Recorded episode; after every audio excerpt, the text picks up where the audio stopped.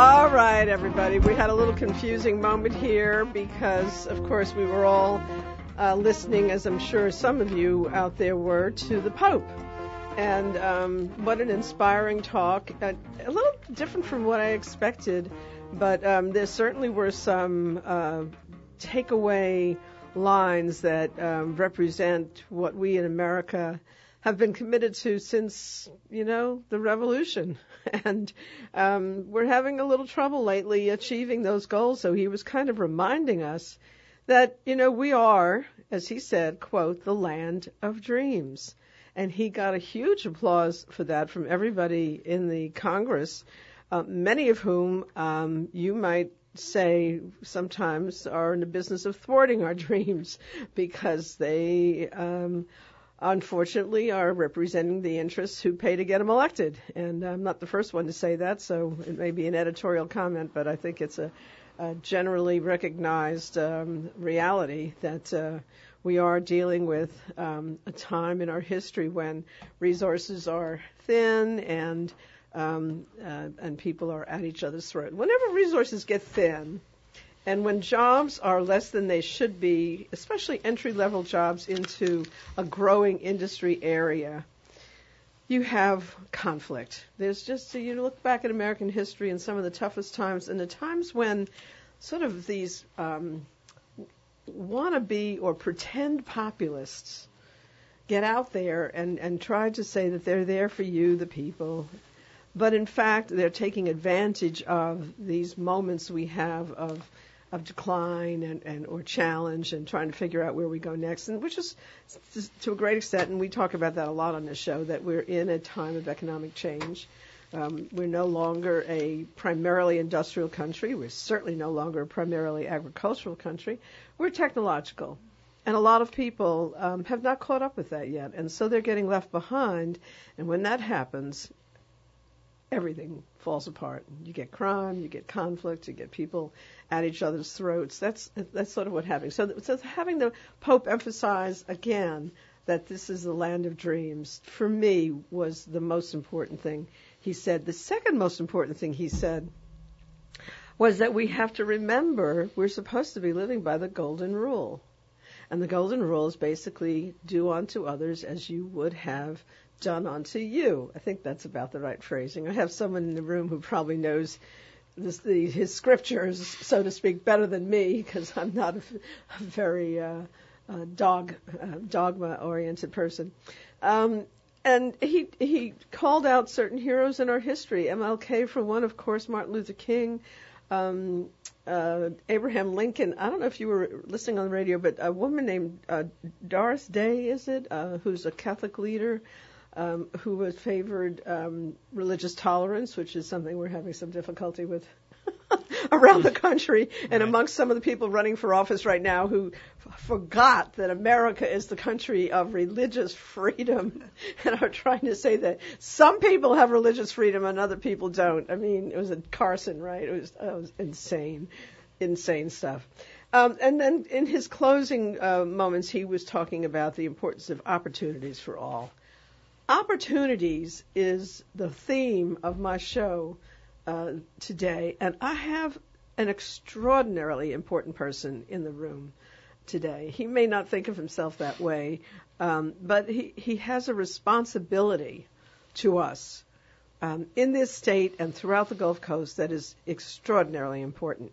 And following him are going to be two people's, two people, um, t- two women who Uh, are focused on the culture of our region. Uh, one who has done um, over a dozen almost twenty documentaries about the culture of this region in one category or another, including her most recent about Biloxi Memories. And the other, um, uh, Monique Vardin, is um, a uh, Native American Houma Indian um, artist, and she is going to be on the show also, and, and she, she'll be talking about the culture of our area. And I'm hoping that maybe Justin Ehrenworth, who is the head of something called the Restore Council, and I'm going to spell out exactly the full name of it because it's so important, um, is going to start off with uh, talking about the future of of Louisiana on the Gulf Coast, because I think that nothing less than the entire future of this area hinges on how his council and he uh, do their jobs. So, and and let me just emphasize, because I want to catch your ear, those of you who want to tune out because this sounds a little too academic, we are talking about business, jobs. We are talking about literally what happens to the earth that we stand on and the water around us. You can't get too much more important than that. And what we're going to focus on in our conversation is what this Restore Council and its job mean for you. You have job opportunities, business opportunities galore, more so than I think almost any other commercial or industrial context in this state, other than cultural. Other than cultural. You know how I feel about that. That is, to me, number one, and um, one of these days our business leaders and political leaders in the state will understand it. Maybe this coming year, as they try to figure out how to close, how to keep the state running with the uh, tanking of oil prices, this may be the year. I'm sort of thinking, okay, we're not going to get any money for the arts this year. And then I said, well, wait a second. Maybe this is the year they figure out that we can't rely on oil money to run our state. I don't know, that's wishful thinking probably, but this is, as the Pope said, a land of dreams. With that, Justin Ehrenworth. So first of all, um, Justin, you just have to kind of introduce yourself and say who you are. Um, you are not a native Louisianan, but your wife is, so you are now rooted here. That's right. We all know how that works. And um, I want you to say just, you know, where you came from, what your job is. And, again, I want to call out the name of his council. It's the Resources and Ecosystems, Sustainability, Tourist Opportunities, and Revived Economies of the Gulf Coast Act. That's what empowers his position. And I read that whole title because a lot of us think this is only about restoring the Gulf Coast, which is very important, the ecological areas, but it also is about tourist opportunities and revised economies of the Gulf Coast. And this is where I'm going to try to get money for the arts, guys. You know what I mean? Okay. Justin. Well, thanks very much, Jean, and thanks for that, that introduction. I don't know the last time that I have uh, heard the whole, we call it the Restore Act, because it's so hard to say that, that whole thing. But thanks for uh, Uh, spelling it out, because I think it's really important. You know, we are, just briefly, and I'll, I'll say something about uh, uh, my role, but, but our effort comes from the B P oil spill. So the, the money that we will have, that we have now, that we'll have in the future, uh, comes from the worst environmental disaster in our nation's history. And um, we've got right now Um, about eight hundred million dollars from one of the parties. It's not B P. Everybody, I think, is, is familiar with B P's role in the in the oil spill. We call it the B P Deepwater Horizon oil spill. Uh, you may also be familiar with the fact that recently it was announced that B P is settling all of the claims against them um, from the from the government, the federal government and the state governments, for eighteen point seven billion dollars. Um, so you total it all up, and, and, and we're going to have uh, collectively – around about twenty billion dollars to restore the Gulf. And now, Gene, in your introduction, you mentioned, you know, it's not just about the ecosystem, it's also the economy, and, and I couldn't agree more. And, and in fact, you know, when people have said to me in the past, are you doing uh, restoring the environment, or are you doing economic development? What, what are you doing? And the answer is yes, we're doing it all. That in the Gulf of Mexico here, it's it's you can't take these two apart. You can't separate the coast from our culture, from our economy, from the tourists who come here to enjoy it. It's all of one piece. So there are certain, and I don't want to get too technical with all this stuff, but there are certain elements of the money, certain pockets of the money that explicitly are for ecosystem restoration, other parts where you can do more economic development. But our vision is really that it's all one and the same, that that we need a holistic response to to what the challenges we're facing. I, I just want to stop here one minute because it's, this is such a phenomenal number, and I want to put it in context. How do we explain how big twenty billion dollars is? Do you have some way of comparing that that you, that we can – are you listening out there? I mean, you know, two six zero nine two six five, call in. If you understand what I'm trying to t- tell you here, that that if your child's in high school right now, he should be studying marine biology. He should be studying conservation. I, I want you to talk about some of the technical fields, Justin, that, that our youth should be studying to prepare for these job opportunities. Because we all talk about, you know, fifty, what is it, fifty plus percent of young black males in the city of New Orleans are jobless. And they are jobless primarily because they didn't get the education they needed to catch up with the technical economy. But there's this particular economy here. It's not just about technical. It's not just about entrepreneurial, which is what we hear every day from our economic development people. But it is about coastal restoration. And we should be the poster children for the world on how you deal with not just the damages created by oil extraction and other, you know, side effects of the industrial era, but the coming era of global warming. And so this is about our land, it is about our culture, but it is also about your future. So please listen carefully. What, is, what does twenty right. billion dollars mean? Well, it's a lot of money to uh, us normal people. Um, when you start looking at federal government budgets and all that stuff, you start, you know, twenty billion dollars um, gets put, I think, in context, um, uh, but maybe more specifically, the state of Louisiana, here we have a fifty-year, fifty billion dollars master plan. Now, many people have argued that uh, that the master plan doing everything could cost even more than fifty billion dollars. So while twenty billion dollars is a lot, it's a massive number, it's more money than I'm ever going to have or any of us are ever going to have, it's not enough. It's not enough to do what we need to do in Louisiana, but my charge, uh, uh, and I'll say a little more about the, the council, the Gulf Coast Ecosystem Restoration Council, um, we're to do restoration work, um, economic as well as cultural and um, and, and environmental, uh, across the entire Gulf of Mexico. So back to that twenty billion dollars number, it's a big number. We're going to do a lot of good, but we need to really leverage that number. We need to use, there's so many other funding sources, government funding, private, others who, who I believe it is incumbent upon us to take that twenty billion dollars and maximize it, get the biggest bang for every restoration buck that we've got, um, as we do this work. And, and Gene, to your point about, about, about jobs and people being involved here, again, I couldn't agree more. You know, some people think you got to go to the Netherlands to study how it is that people deal with water and sea level rise. And, and everybody forgets that the f- pumping system that they use in the Netherlands was invented here in New Orleans. Yes. And yes. that, to me, that's if By if Alvin, we have Baldwin a Woods.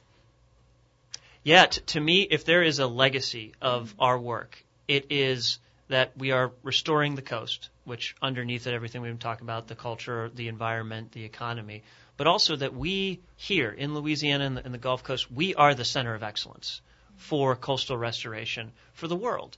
You know, there is, it, it, it, there's no doubt this was the worst environmental disaster, but from it and from the billions of dollars that we will have from B P and the other responsible parties, we have an incredible opportunity. And it's an opportunity not only to do the right thing by the ecosystem and economy, but also for the people who live and work here. Um, you know, so as Gene said, I'm a, I'm a resident, proud resident now of, uh, of of New Orleans. I'm originally from Pittsburgh, so I'll probably keep, you know, rooting for the Steelers when they're not playing the Saints. Uh, I get in uh, trouble there. I wish there. you hadn't said that. I know. I gotta gotta gotta put that one in there. But you know, the Saints are my N F C team. But anyway, the, the the most important thing I could say related to um, uh, those interested in getting involved in this, getting the job training here. One of the things that the Restore Council is doing right now, we have a, a list out for, for everybody's review, public comment, uh, w w w dot restore the gulf dot gov. Uh, go check it out. One of the things that we're proposing to do with some of the early money we have, we're still waiting on the B P uh, settlement agreement to be uh, finalized, But we have some money right now uh, from a party called Transocean, one of the parties responsible. And here's what we're proposing to do with a piece that, of it. How much is that, by the way? That's, that's, that's about already. eight hundred million dollars uh, dollars plus, plus interest that we have now. And what we're what we're proposing to do with a piece of that, about eight million dollars of, uh, of that money, is to create what we're calling a Gulf Coast Conservation Corps. And what that basically does, and, and this exists in other parts of the country, we don't have one um, just like this here, but what it basically we, we, we want to do is we want to train people now to do these jobs today and into the future. And when you think about the kind of jobs we're going to be doing with this with this twenty billion dollars, we're going to be doing some very high-skilled stuff, things that take, you know, advanced engineering and design. But we're also going to be doing a lot of work that that that that uh, is available, jobs that, that should and could be available to Gene. You mentioned, you know, people coming out of uh, out of jail. Well, look, there are there are there will be opportunities to uh, build oyster beds. Now, this is not, you know, necessarily the most glamorous work, but it's critically important to our coast, and it's the kind of work that you can be trained to do and get involved, and that's what we want to see. We don't want to see the jobs to implement the twenty billion dollars we'll have go to people from outside of the Gulf. The injury happened here, and here uh, our view is that this is where we need people. Uh, we want people who live and work here to be doing these jobs. And you never know where a job is going to, you know, uh, I'd love to take line, excuse me, I'd love to take line one. Guess what? I I don't have a the phone thing here. I don't know how to do that. I'm looking line one, Alfred, you have a call. Guess what? There's no, um, oh, I can just hear him. Alfred, are you there? Yes, I'm here. Okay, we have a new system and I didn't know about it. Mm-hmm. Sorry. Um, so, okay, l- go ahead, Alfred. What you got? Uh, well, I turned on the radio uh, just a couple of minutes ago, and I heard you mentioning about the fifty-two percent uh, of African-American males who uh, should, you know, maybe pursue the studying of uh, the biological sciences for this, you know, twenty billion dollars coming in. Well, the reason I'm calling in is because I do have a biology degree. I am unemployed. I am African American. Uh, I can put together a resume. What do I need to do? What does he need to do, Justin? Well, what I can tell you, uh, there isn't a thing to do um, today as far as our money is concerned. What we're planning to do um, right now is to put together uh, uh, some training programs that you might be interested in. You might also look at it and say, you know, I'm interested in some other some other opportunities. So I, I can't, unfortunately, tell you today the place to go for our council. However, what I what I could suggest to you is to, uh, if, if you're able to, to, to get online, to check out the C P R A, which is the Louisiana State Agency, the Coastal Protection Redevelopment Authority. Um, that is that is the most active agency on in, in our work. Um, mm-hmm. And uh, and and check out their, uh, their their website. There's some contact information uh, there. Uh, my suggestion for, for what to do today would be to look there. But I'd suggest in the long term to, to, to keep an eye out for what we're we're doing. It takes us a little bit uh, longer. We got to go through a few more steps before uh, uh, our funding will actually be, you know, something we can implement. You know, but um, let, let me just say this, uh, Justin. Why can't either your council or uh, maybe it has to be with some of our universities and and um, our community colleges um, sort of start identifying some of the um, uh, The, the kinds of companies that are going to be executing the work where people can kind of get a foothold right now. Like if, if I were you, Alfred, the first thing I would be doing is trying to contact some of the marine biology companies that are operating in this region. Now, the, the issue is how to find a list of them. And the the thing that occurs to me is City Business. City Business publication puts out a list every year of all the companies, the major companies operating in this area. And you can go into, uh, and, and actually it must be online. I think you have to pay a couple dollars to get access to it. But then once you get in there and you start looking, literally look down the list and find those companies that are doing this work. And maybe something that your council could do that would be a little bit ha- more hands-on at this stage than you're ready for. But it wouldn't hurt to start getting people thinking about what are the jobs? What are the kinds of jobs? And what are the kinds of companies that are going to be? I know, for example, my husband um, is an artist, but he his day job is working with engineering and architecture firms, and they are hustling like crazy right now to identify um, their business opportunities. And there are companies right now in reorganization, hiring people who have the kind of skills that are going to position them to be able to compete in this new world. So, you know, while you might not be quite ready uh, to, uh, you certainly can be doing research right now in identifying the jobs and the companies. And um, maybe that's something really the city should be thinking about also. I mean, some of the various um, uh, metropolitan uh, uh, economic development offices. You know, that's another idea. Okay, there's a new guy, New Orleans business. I'm sorry, this is my approach to the world. It's like, what can you do, not just talk about? The New Orleans Business Alliance, it's called. And that is a partnership of business and public interests. They have a new director. I'm not going to remember his name right now. Maybe somebody can call me in and remind me, but I'm, I'm hoping to meet him soon. Um, that Uh, is in the business of identifying these new opportunities. And I'd be very surprised if somebody in that office doesn't have some expertise in this area who can literally tell you some of the companies that are gearing up for this business. I can tell you, for one, the engineering companies are, but I'm not sure that's the right direction for you as a biology major. I think for a biology major, it's going to be more, again, the, the marine biology people, and I'm not sure, you know, but I would call New Orleans Business Alliance and Greater New Orleans, Incorporated as well. Uh, okay. Quentin, somebody before, just sent me the name. Uh, uh, if he could just repeat one more time, because I have someone else writing it down in another room so as not to yeah. cause feedback. The, it was C P R A, yes. you C- mentioned? C P R A, yes. C P R A. C P R A, okay. That's the state agency. And, and the reason I mention them is that, and I didn't say much about our, our council, but we are we, the, our members are the ones who actually carry out the projects, who would be, you know, awarding contracts and, and, and making sure that the, the dirt's getting turned and the projects are getting done.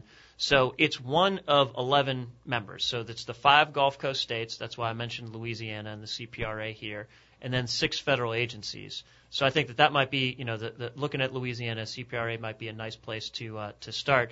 But I also agree with what, what, what Gene said, that the way that, that I think you can see what's coming down the horizon is by looking at something like the Louisiana State Master Plan. You see in there, you see the kind of projects that the state has already said it wants to do and needs to do. And I think over time, with the with the twenty billion dollars, Louisiana's share of that money, I think you're very likely to see those projects get carried out. So by by looking at some of that, I think, and I, I'm sure that the companies, that? Gene's, yeah, the company that Gene had, well, the, the C P R A website that I mentioned, um, that I think is the place, the easiest place to go and find the Louisiana State Master Plan. This is the master plan for coastal restoration. That's it's right. Not just the master plan for the universe. It's that's right. The master plan for, for that's right, not the for the for the universe, unless you live in coastal Louisiana, and then it is the universe to us sometimes, but. Uh, no, that's right, and you'll see there it's a it's a very thoughtful plan that I think if we actually got all the money we need would really help uh, uh, preserve what we love about and, and care so much about in coastal Louisiana. It only took them about twenty years to write it, so there's got to have some good in it. That's right, and, and and for the first time now, and this is one of the ironies of the oil spill, a terrible disaster, but it does give us this opportunity. Louisiana has had this great master plan. The, the first version was in two thousand seven. Um, now we actually have the money. Now we actually have a big chunk of the money, not the full amount of money, but we have a, a, an important down payment, let's call it, on, on moving the needle on some of those projects. So there will be a lot of a lot of opportunity, I believe, to uh, to, to be a part of that work. Yeah, there was a lot of hand-wringing over how we were going to actually find the money to implement the master plan. That was a lot of the discussions that we in the news business were having and in, in the coastal business uh, over the past uh, decade is how are we going to do this? How are we going to pay for it? Where are we going to get the money? And by the time we get the money, how much more will we need? Because the coastal restoration, again, is not going away. And the uh, impact of the spill, uh, nobody has a clue yet. Tell me I'm wrong about the science of what this is really going to do in the Gulf. And that's one of the questions that I had for you. Thank you, Alfred. Good luck. Listen. Thank you, Alfred. C, C is in Charlie, P is in Peter, R is in Robert, A is in Alice. C P R A, the Louisiana State Master Plan. Good luck. Now, um, we're dealing most of the projects, and I want you to just sort of give an overview. There's a bunch of them in every state, and it's focused on the most threatened watersheds, and so we have to sort of define what a watershed is. Um, and uh, um, and again, you know, as you said, environmental, cultural, um, and economic. But what about the Gulf itself? Because that's that's what scares me when I think about the little teeny creatures at the bottom of the of the Gulf that are eating oil. You know, they're eating oil. What is going on there? How are we going to find that out? Is that part of the charge of the council to figure that out? What's going on out there? It's actually that's not part of uh, part of our charge, although that's an, a critically important piece of it. Um, so, and when I say it's not part of our charge, we're not the group that's tasked with figuring out what was the damage done by the spill. Well, who is? There is a group, and, and they are called the Natural Resource Damage Assessment Trustee Council. When you're in government, everything needs to be long, and you got to have acronyms. So we call it the NERDA. N R D A is uh, is the abbreviation. We call it the NERDA Trustee Council. Trustee Council. Council. Okay. And this is this this comes from a law that was set up, uh, established in nineteen ninety in response to the Exxon Valdez disaster that that happened up in Alaska. Huh. Okay. And and and the crux of it basically is that when there's an oil spill like this, the, the relevant trustees, in this case, again, it's the five states as well as a number of federal agencies, um, uh, get together and determine how the resource, in this case really the, the, the environment, was uh, uh, was damaged. And then they hold the parties responsible, in this case B P and the others, for uh, fixing that damage. So in the in the, in the coming um, uh, months, we'll see um, documents uh, from the Trustee Council related to what they call the agreement in principle with B P. That's the settlement agreement, really, with uh, with B P. That has to move from what is now an agreement in principle to a final consent decree by the court. And during that process, I think we'll see a lot more uh, material and information um, from that group, Gene, on exactly your question about the damage, what are the steps that are going to be taken to to fix it. There's over a billion dollars that was identified in the agreement in principle to address open water, they call it blue water sometimes, issues. Actually, what happened out in the uh, uh, out in the Gulf of Mexico. So I think that, that while that's not the, the direct focus of our group, we'll all be seeing a lot more about that in the coming uh, in the coming months. Right, and then the other um, uh, question about that uh, again is again it, it has job implications, it has contract implications. So um, how would you paraphrase what the opportunities in that area might be? You know, very similar uh, to to what uh, what I what I've already mentioned. Um, that all of the projects, you know, the what the NERDA uh, Trustee Council process uh, that is under the what I'd mentioned as the roundabout twenty billion dollars um, figure. So a big part of uh, of of that figure is actually this natural resource damage assessment uh, process. All of these processes, my council, the the, the NERDA Trustee Council, there's criminal money that has uh, criminal penalty money that has gone to something called the National Fish and Wildlife Foundation, another great acronym. We call it NIFWIF. Uh, so they've got uh, many billions of dollars from the criminal side of, uh, of B P. You put this all together, and at the end of the day, uh, we have to very closely coordinate between all these acronym soups um, and make sure that, because my guess is that in five, ten, twenty years, nobody cares whether the dollar came from Restore or NERDA or NIFWIF. It's all about, are we doing the right thing? Are we restoring the Gulf? Are we getting people jobs to participate in all this restoration work? And I think we're we're at the beginning of a marathon. You know, the spill was over five years ago, but the, you know, these processes unfortunately take a lot longer than than many of us think they should.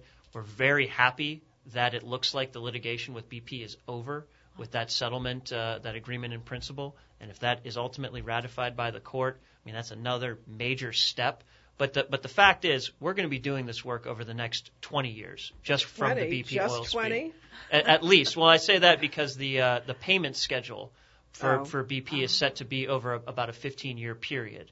So that's very good for us because you you'd made a point uh, before about how are we actually going to fund the Louisiana State Master Plan. Um, the oil spill is not the final answer. It's a piece of it, but It's it's only going to be one piece. The the larger fifty billion dollars master plan, we in Louisiana are still going to need to find many other sources to fund all of these projects uh, over time. And, uh, you know, the state, of, of course, is, is working very hard at uh, doing that. There are a number of, uh, of, of places that the state is, and I'm sure will continue uh, sources that they'll continue to to draw from to get these master plan projects done. But this is a marathon. It's not a it's not a sprint. Yeah, and, and maybe some of the uh, uh, public officials who get elected in the next round of um, the elections will pay more attention to um, what we need to do in the future than fighting over um, uh, irrelevant issues that have nothing to do with the economy of our state. I'm sorry, I had to editorialize that. That doesn't uh, fall under um, no, under I, you your know, title. I, I will tell you, there was a there was a, a forum um, about a, I think it was about a month ago. The four candidates for governor of Louisiana all came, and it was a forum just on coastal restoration. And there's never been such a thing in a in a in a uh, gubernatorial election before. And um, while I am you know neutral as to who wins because the person will be on our council and on our board, uh, the thing that I was so excited to hear, all four candidates said they talked about their commitment to the Louisiana Master Plan. They talked about their commitment to uh, using the money that is available from the oil spill and other sources to protect the coast. So from my perspective as both a resident of Louisiana and New Orleans, as well as, you know, somebody who's doing this for a living, it was really good to hear that no matter who wins, they have publicly stated this this commitment. And that, I think, is owed, uh, Gene, to you and everybody who listens to your show and the people who've been paying attention to these issues, because the politics have shifted now where this it, coastal restoration in Louisiana has to be protected, has to be at the at the forefront. And that, to me, was just a, a very, very exciting development from that uh, uh, from that forum. So, um, Justin, after you've uh, gotten this off the ground and, and this marathon has begun, um, I, I need you to come over and work on the cultural side and, and, and penetrate the consciousness of our public and business leaders about the importance of our cultural industries as well. And Um, so my two closing notes with you, because I do have two other guests, but I'd like you to hang in if you can for just a minute and hear these ladies, because maybe they'll help me make the point about how important we it is to get the cultural component because I, uh, into your program. I'm I, I have to recall I worked a lot with the America's Wetland Uh, group uh, initially to try to bring home this story about our need for coastal restoration. And I really have to credit that effort, King Milling and Valmar Millian and all those characters who were involved in that, for, for, for really raising the consciousness of this issue. When they started, the awareness on this was, was zero, really, barely um, above ground. And then they really um, got it going. But one of the things that we did was at, at one point um, – Val uh, Marmillion, who's a great P R guy, was, was into visualization, and so am I. So what we did was we, we had a football field. Everybody talks about a football field that, that we're losing of, of um, earth every half hour, coastal uh, marshes. And uh, so we did a visualization out on a football field, and we had the names of the communities that were in jeopardy, all these little villages that are uh, the culture of which is unique in the United States in jeopardy. And so the cultural ramifications on both sort of an indigenous level as well as the more innovative and fine arts level is, is totally threatened by this loss of land. So two-part question. One, there are those out there who already say it's too late. So somebody quoted um, who's the famous science writer, the one who's um, quadriplegic, um Stephen Hawking. So Stephen Hawking said, it's over. In a hundred years, our Earth is going to be basically destroyed by our pollution and our, pred- as the as the Pope's expression, our predatory attitude towards our, our Earth and our the other critters of the world. So, you know, is this all in vain or not? That's question number one, just a small question. And then two is, Um, to what extent can we count you to count on you to really think about the cultural uh, component, the cultural economy, and the and the and the in, indigenous and the innovative culture of our region as part of your charge? Well, to the the first question, you won't be surprised uh, to hear me say that I don't think it's all in vain. Um, I think that we have an opportunity now, and we got to get it right. We just got to get it right. You don't get this amount of money to do this sort of work very often. And the challenges are, are, are, are massive, and they can't all be fixed in the Gulf of Mexico. You know, there's a dead zone that develops uh, uh, in the Gulf of Mexico as a result of hypoxia. And people who are much smarter on these issues than me have said, if you want to fix the dead zone in the Gulf of Mexico, you got to go all the way up. That's right. You got to go all the way up the Mississippi River, the watershed. So the problems that we have here are massive. You know, sea level rise. Uh, uh, d- these are these are big, big problems. And we, the Restore Council, with twenty billion dollars, we can't we can't fix them. But we can play a big part, we believe, in trying to get this right. Uh, and then when it comes to, um, you know, thinking about uh, issues like uh, a culture, I mean, I'll go back to really what I said at the beginning. To us, you don't have to separate all these things. If we don't restore the ecosystem, we don't restore the environment, that's going to have a terrible impact on the economy, a terrible impact on our cultural, uh, on, on our arts. Uh, one of the projects in our early money that we're proposing to do is is in the Bayou du Large area uh, that would directly benefit the Chitimacha tribe of uh, of Louisiana. And I had the chance to visit with the tribal chair uh, not long ago, and, and he said to me, he said, look, this project is so important to us. Not only is it going to be good for the you know the whole state and, and restoring some of the ecosystem in that area, but a lot of their cultural and historical uh, heritage sites um, would be uh, adversely impacted if we don't do this. So we really see a lot of this as one and the same. It may not be, you know, direct funding to uh, some of the areas and projects that, that, that, that everybody would like to see, but we're trying to approach this really with a holistic mindset that the ecosystem, the economy, our way of life in the Gulf of Mexico are all just interrelated. Okay. Well, you, you know that we're going to have you back on a regular basis. I'd be delighted basis. to come back. I mean, we, we, we could uh, do two hours uh, with you uh, in, in, in, in without a doubt, and uh, uh, attending a, one of the forums that you just presented locally. Oh, that was one other question I have. I'm sorry. So you, you've done a series of forums. You've got some community input.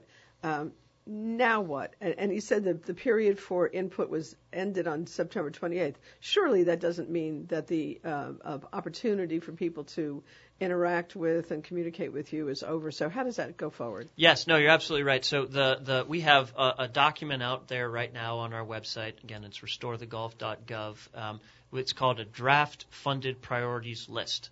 Again, we call it an F P L. You got to have acronyms in the government.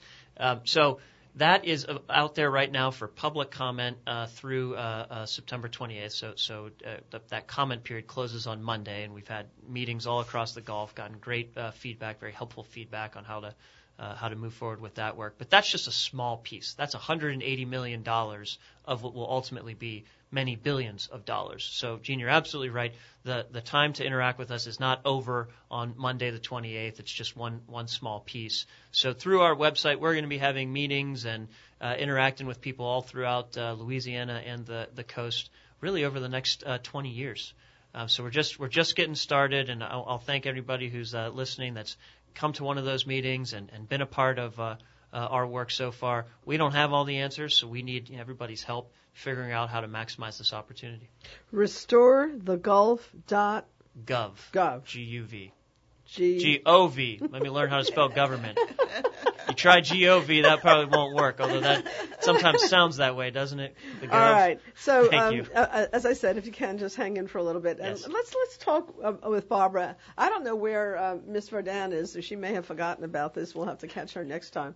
But I, I wanted her to come on because I wanted, the, quite frankly, I wanted her to talk about the River House exhibition that she's a part of right now in Poydras, Louisiana, exactly a half an hour down the road from, and I, I learned lately that the way Saint Bernardians, I'm learning a lot about Saint Bernard lately because I'm doing so many projects there, but one of the, one of the ways that Saint Bernardians talk about their area is down the road and up the road. Poydras is down the road. It's further down into Saint Bernard.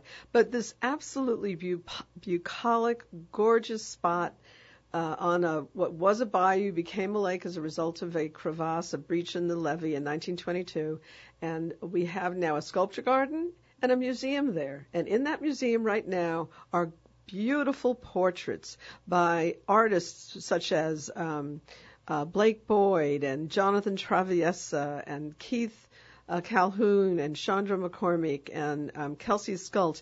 Gorgeous, gorgeous photographs, and also interviews, video interviews with a lot of the people down there, a real mix of people that I did with a, a videographer by the name of um, um, Michael Lancaster. So um, so there, my staff who thinks I can't remember names. Grabbed it out of the air. All right. So uh, I just want you to come down and see that show. It's open on weekends from eleven to four, and that's uh, I wanted um, Monique to talk about it. She may still show up, but it's looking not so much. Uh, but I wanted Barbara on the show today, too, because she just came out uh, with a new book, and it's based also on a um, a video that she has done. She has done many videos about the culture of this region. Uh, are you a native Louisianan, or I know you lived here for many years? I'm not a native, but I can claim to be a Louisianan because I have three daughters that were all born, raised here, and went to public school in New Orleans. There you go. But this latest book is called Biloxi Memories, and yes. uh, Biloxi is another place I've done some hanging out in because I brought Frank Gehry um, into the uh, state to work on the Ohr Museum. I, I think there was a blessing and a curse because, of course, it's gorgeous architecture, but the price of the project went uh, from well, about ten million dollars to about forty million dollars. So, you know, it's a, it really changed things. But tell me about your work on, on this uh, uh, Biloxi Memories, and, and surely, again, this is about the culture of the Gulf Coast. It is. It is about the culture of the Gulf Coast. It is a celebration of the people, their history, and it takes it all the way up to the present day. And it celebrates artists like George Ohr, and it tells the story of the George Ohr Museum and how it was damaged as it was being built, and then ha- its comeback since Katrina. So this is all about, actually, coastal restoration. I mean, back as early as the nineteen twenties, they were dealing with loss of land all along the coast, erosion, and they built a seawall. And then in the nineteen forties, the seawall was actually washing away, and that beautiful twenty-six miles of sand beach that you see today was actually built not for recreation. It was built as a buffer to hold back the seawall. You see, I really didn't know that. And, and I was just on that beach this weekend mm-hmm.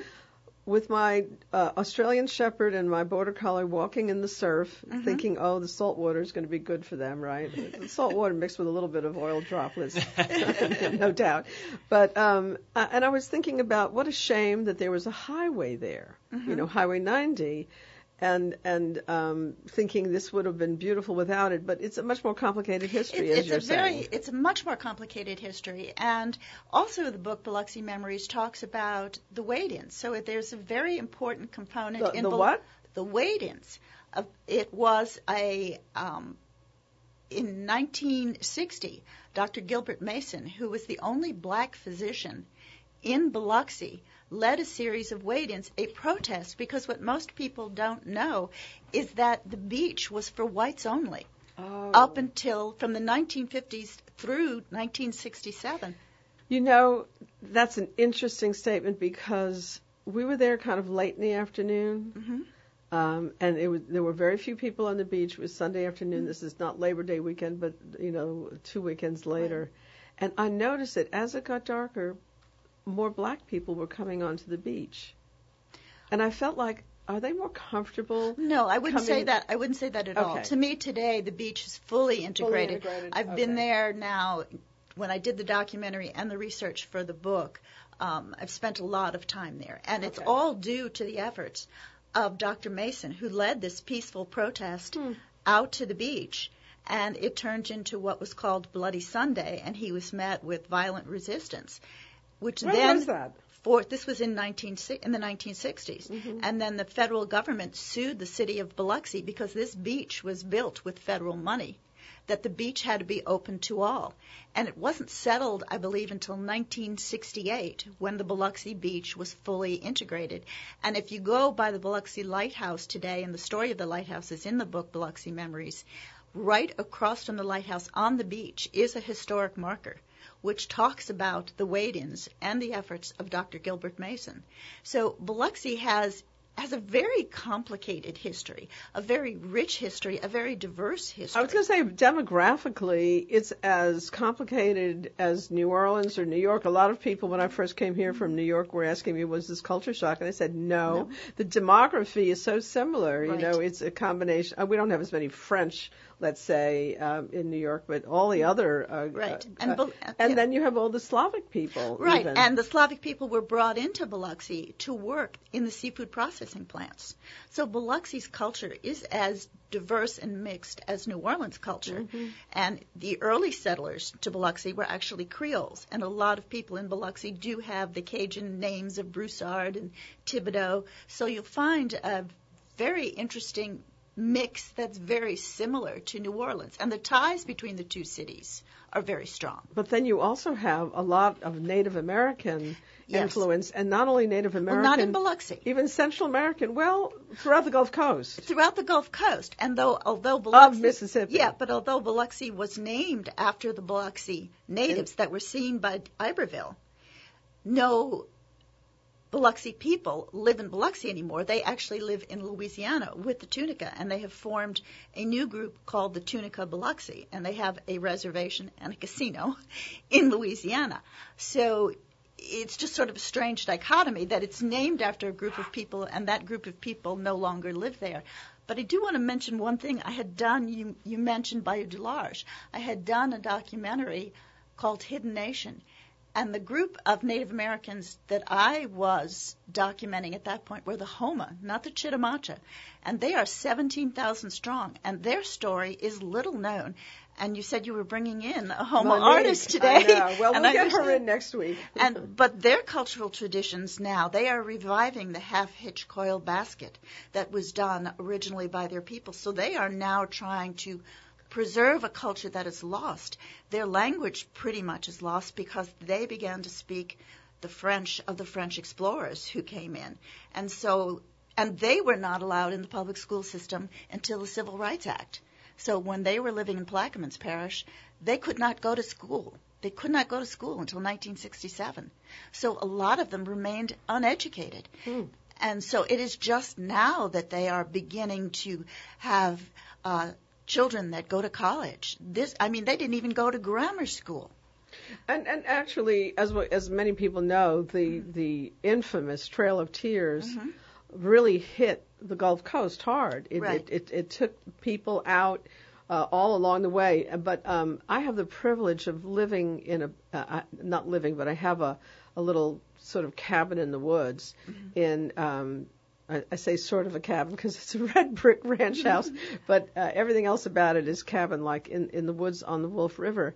And I am surrounded by people of Choctaw origin. Choctaw, yeah. And um, we all have a theory that they hid in those woods. That is and the they, story they, of the Homas. They did. Because, that is why they're down in the bayous, because they were originally up by the Red River and the, uh, the where the Red River and the, and the Mississippi join.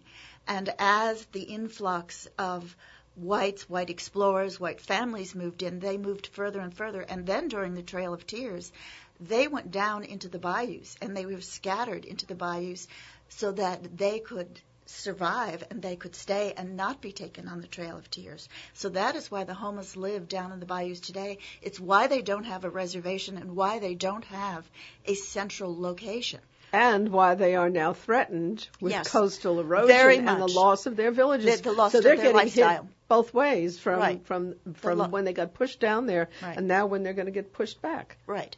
So lack of education, lack of jobs, lack of even to have a place to live. So and to and to preserve their culture because they their children were taught not to identify themselves as Native American for fear in generations of being taken away. So they actually mm. literally hid their culture, hid their identity. Mm.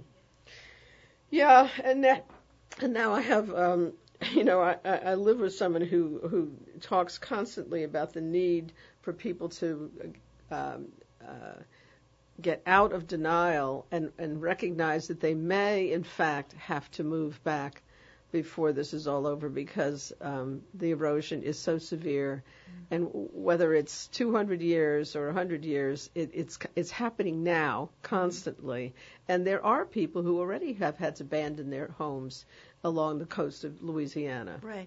Well, even when you go to Biloxi, as much, they've done a wonderful job. They're resilient people, and they've done a wonderful job with some of the funds that they received post-Katrina, post-B P oil spill. But these people, um, if you drive along Beach Boulevard, you are still going to see vacant lot after vacant lot after vacant lot where homes once were, because people can no longer afford the flood insurance. They can't afford to build in the area. So a lot of them have not come back because they simply can't afford to rebuild. I can't tell you how grateful I am for raising that point, because this is one of my personal real concerns. Here's an opportunity. Did you, did you ever hear about, I think it's called the Queen's Pearls, it is is a is a section of Australia along the coast that was preserved, um, conser- conserved away from development, that is very beautiful. And I drive along the coast a lot, and I look at all those green lots and say, why can we not purchase, like, why can the state or the feds not purchase some of these green lots along the coast that are too dangerous to go back to, or whether it's too expensive because of flood yeah. insurance, and develop them into, um, you know, a, a new sort of, you know, not Queen's Pearls, but some other expression that, that why can't they be preserved? My husband keeps saying the cost of the land is too high. Justin. I'll, I'll jump in. Yeah, we, we actually, in our early money, we're proposing to do, we call it strategic land acquisition in two places, in Texas and in Mississippi. So in Texas, we're talking about preserving, uh, buying, really, from willing landowners. We're not talking about eminent domain and that kind of thing, but these are uh, from willing landowners, uh, areas that are beautiful habitat that are just development risk, that if we don't conserve it and buy it now, then it is likely to be um, to be developed. In Mississippi, we're looking at three places, um, Gulf Island National Seashore, uh, DeSoto, and, um, uh, uh, and and also uh, roundabout in the Grand Bay area uh, uh, for some possibilities around strategic land acquisition. So we can we can do it. There are a lot of highly vetted, great targets for it. Uh, I think your husband is right. Sometimes the cost of the money uh, of the land can get uh, can get high. And that's just one of the, the many, you know, questions that w- our group has to deal with, of how to prioritize the money that we've uh, the money that we've got. Well, I know in Biloxi, the one thing that they have down, you know, right opposite the coast of Biloxi is Deer Island, that long strip of sandy beach right across the channel. And the state has, in two thousand two, took four hundred acres and made it a coastal, it's called a state coastal preserve. And so it's a um, migratory a migratory habitat for the osprey, for the blue heron. So they have they have started that type of thing. I, I, I'm impressed and, and admire, admire what you're talking about, but I'm telling you that it's a pity to not take advantage of the opportunity of those green lots along the coast and make the houses that are back behind them rich for having this in front of them. If you say that, maybe if you got some of those landowners that are right behind it together to advance the idea of keeping this open as park land. I'm thinking Battery Park, you know, a terrible example because it's right in the heart of an extremely urban area. But it, if, if they could figure out how to do Battery Park on the edge of Manhattan, on the west, on the Hudson River, then surely we could figure out how to save a few green lots on the coast of, of uh, Mississippi. Keith, I, I'm sorry I kept you waiting. Thank you, and good morning to everyone. Good morning. Good morning. Land erosion is occurring. Are they still using those green Christmas trees to help replenish replenish land down there? I think so. Yes, yes, yes yeah. They are. That that that's the uh, uh, actually it's a program. Um, I believe it's the the state's uh, state of Louisiana's program. But yes, that is. Uh, Uh, it was done, uh, definitely done uh, last Christmas time. Are those Christmas trees helping a little bit? You know, they. You said it right. They help a little bit. What they don't well, do is they don't solve the problem, crazy. But they help. They definitely help. I was flirting with a crazy idea. Why don't they have a lot of acres, just grow a lot of Christmas trees and cut them down? And, you know, I know that sounds crazy, but I was flirting with that idea. It's not such a crazy idea. Mm-hmm. What you're basically saying is to grow things yes. for the purpose of using right. them to to save uh, the coast. I don't, you know, you never. There's no crazy idea in no, this business. No, there, there's not. It's it's it, there. There are no crazy ideas. I mean, I can tell you one of the things that that we're doing that's similar to that idea. That's a real big part of the state master plan. Is Um, it's not so much the, the trees themselves, but it's the dirt. It's the sediment. Yeah. We're talking about taking the sediment, the the, the dirt, and uh, either bringing it in on a on a barge. Uh, they wow. call it beneficial use of so when they dredge uh, the, the river and they dredge various port areas.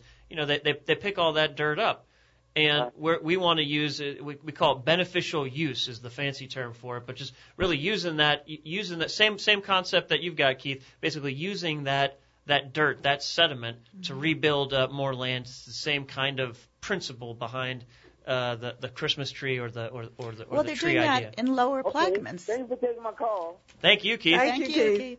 No, I know they're doing that in Lower Plaquemines. They have a pump in the Mississippi River that's pumping the sediment from the Mississippi River over the bank, and then trying to add re-put the soil back in the swamps and build it up again. Yes. No, that's that's exactly right. One of the key strategies we have in Louisiana, we call it diverting the Mississippi River. Mm-hmm. And the, the, the principle behind it all is that if, uh, you know, we've got all these levees along the, the, the river, which, of course, help and protect us from, from floods, and that's that's wonderful. The downside is that in the old days, the river used to flood periodically. Correct. It did and it the, naturally. And the, and the sediment would just go over, and it would replenish the right. land.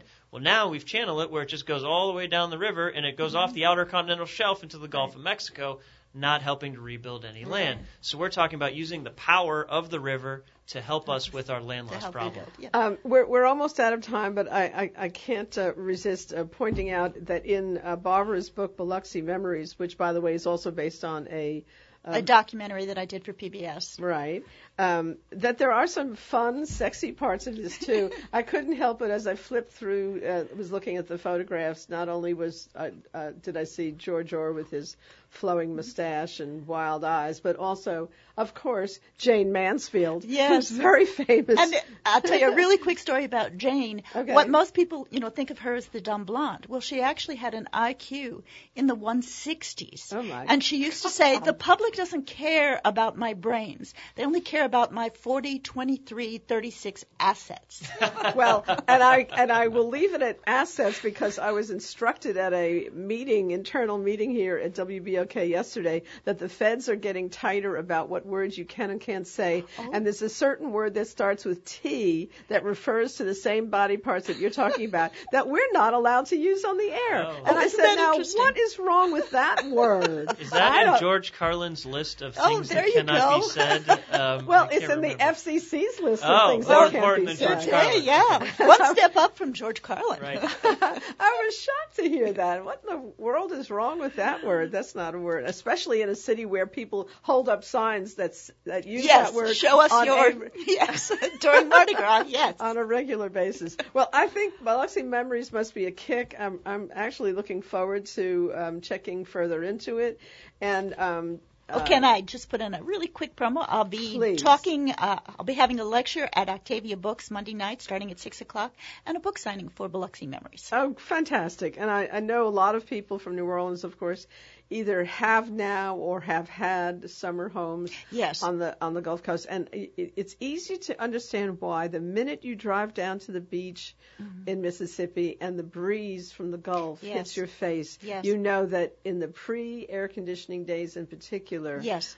that's where people That's had where people to go went. to get away from that. And they either stayed at the, the big hotels like the Broadwater Beach, or they stayed at the motels, the very kind of quirky motels like the Sun and Sand motels with the golden arch over or, the highway. Or, or those gorgeous mansions. Yes. Or the, well, that, that, that, that was a more coast. select few. yeah. But um, you, you can see why the Gulf Coast became a place uh, to spend time. And, and that's actually where we got our start, my family, uh, in, in uh, this part of the world. Ah. My husband first came to the Gulf Coast after Camille to help the redevelopment of the coast after that. And he recommended they do things like create a green park along the coast that nobody wants You're gonna to get hear that about. Yes. All right. Listen, again, down to the River House on Saturdays and Sundays from eleven to four. Myrtle Banks Building in Central City has this gorgeous show called The People's Murals. Ten huge, gorgeous murals painted by hundreds of people, done by my organization, the Creative Alliance of New Orleans. That's my little promo since I don't have advertisers. I do my own. This is Jean Nathan. This is Crosstown Conversations, and thank you for listening. Don't forget the... Tell them the website one more time. restore the gulf dot gov, G O V, not U V. This is your future. I'm telling you. Listen to me. Bye.